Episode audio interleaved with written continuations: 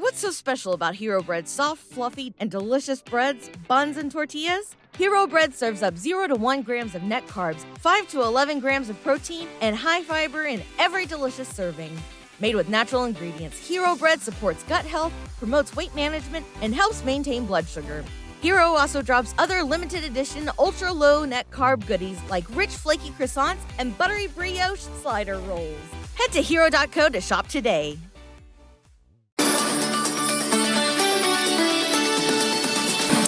Bonne soirée sur BFM Business. On va faire un nouveau point sur l'actualité avec vous. Laura Combo, l'accord commercial post-Brexit enfin finalisé par les négociateurs après, négociateurs après dix mois de tractation.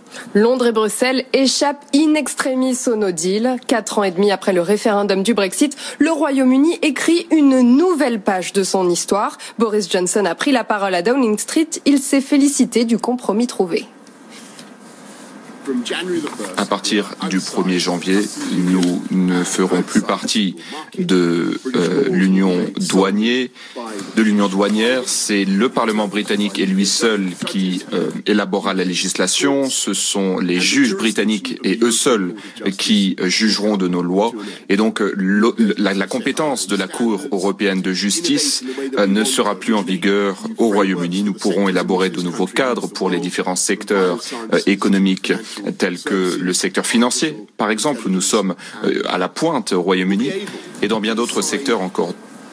Un compromis également salué par Emmanuel Macron. L'Europe avance et peut regarder vers l'avenir unie, souveraine et forte. Fin de citation. Angela Merkel, elle, défend un bon accord.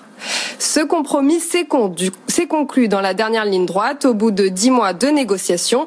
Delphine Liu, ces discussions ont été harassantes jusqu'au dernier moment. Oui, on est un peu habitué hein, avec ce dossier euh, du Brexit, euh, de rebondissement, euh, de coups de théâtre. Eh bien, là encore, on a eu du grand du, grand Brexit avec des hier soir, donc ces rumeurs à Bruxelles hein, d'accords imminents, et puis finalement, eh bien non, on a eu droit aux pizzas hier soir, euh, croissant ce matin et puis encore sandwich tout à l'heure euh, à midi. Il faut dire que les Français avaient peut-être peu diplomatiquement annoncé hein, que le Royaume-Uni avait fait d'énormes concessions sur la pêche. Du coup, le retour de bâton, ça a peut-être été qu'aujourd'hui, eh bien, les négociateurs euh, britanniques hein, sont allés pinailler sur les quotas de pêche, les macros, les harengs, etc.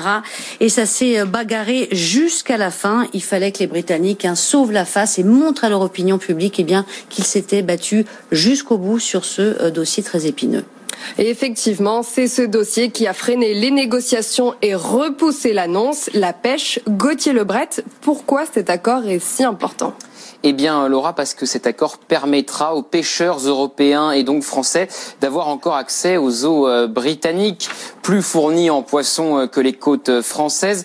Pour les pêcheurs du nord de la France, la pêche en eau britannique représente la principale part de leur chiffre d'affaires de 70 à 80% À l'échelle des 27, la pêche de l'Union européenne dans les eaux du Royaume-Uni, c'est l'équivalent de 650 millions d'euros par an.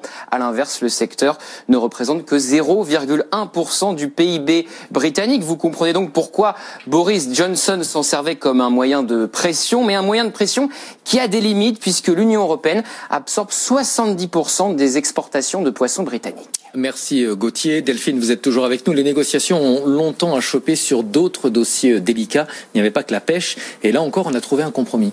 Oui, notamment hein, sur euh, le fameux same level playing field, un cher à, Michel Barnier. en clair, on a mis en place des dispositifs hein, pour vérifier que Londres joue bien le jeu d'une concurrence équitable. Hein. C'était la contrepartie évidente à l'accès au marché unique et à ces millions de consommateurs. Les Britanniques se sont donc engagés à ne pas faire de dumping aux portes de l'Union européenne et ils seront surveillés pour ça. Bruxelles voulait aussi hein, régler la question de comment euh, régler les conflits éventuels à venir. Hein, ça, c'était la fameuse question de la gouvernance.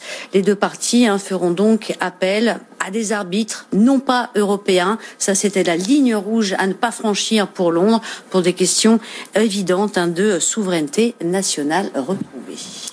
Et vous l'avez compris, à l'origine des avancées des dernières 24 heures, les concessions de Londres. Si Boris Johnson a fini par céder sur certains points cruciaux, c'est bien la preuve que le marché européen est attractif. C'est en tout cas l'analyse de Pascal Lamy, ancien directeur de l'OMC. La force de l'Europe dans cette affaire, c'est la taille de son marché. Oui. C'est le grand poids international de l'Europe aujourd'hui, c'est le fait qu'il y a 450 millions de consommateurs qui sont relativement riches par rapport à la moyenne mondiale. Et évidemment, quand vous négociez commercialement avec un tel poids lourd, hmm. compte tenu de la richesse et de la profondeur de son marché intérieur, vous êtes obligé de faire euh, des concessions qu'on vous demande. Boris Johnson va donc euh, devoir convaincre les députés. Boris Johnson. qui va devoir donc assurer désormais le service après-vente auprès de sa majorité puisque c'est la semaine prochaine que le Parlement euh, britannique euh, va se euh, retrouver.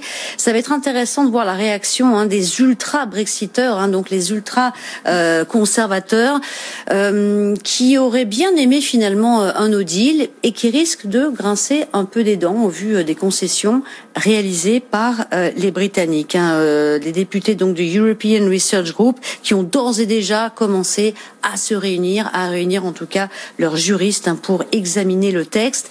Du côté de l'opposition, le Labour était clairement favorable à un accord. Du coup, on ne devrait pas trop avoir euh, d'opposition du côté du euh, Parti travailliste, même si un accord à minima va pénaliser les entreprises britanniques, a déclaré tout à l'heure la chancelière de l'échiquier fantôme du Labour. Merci Delphine. On termine par les marchés.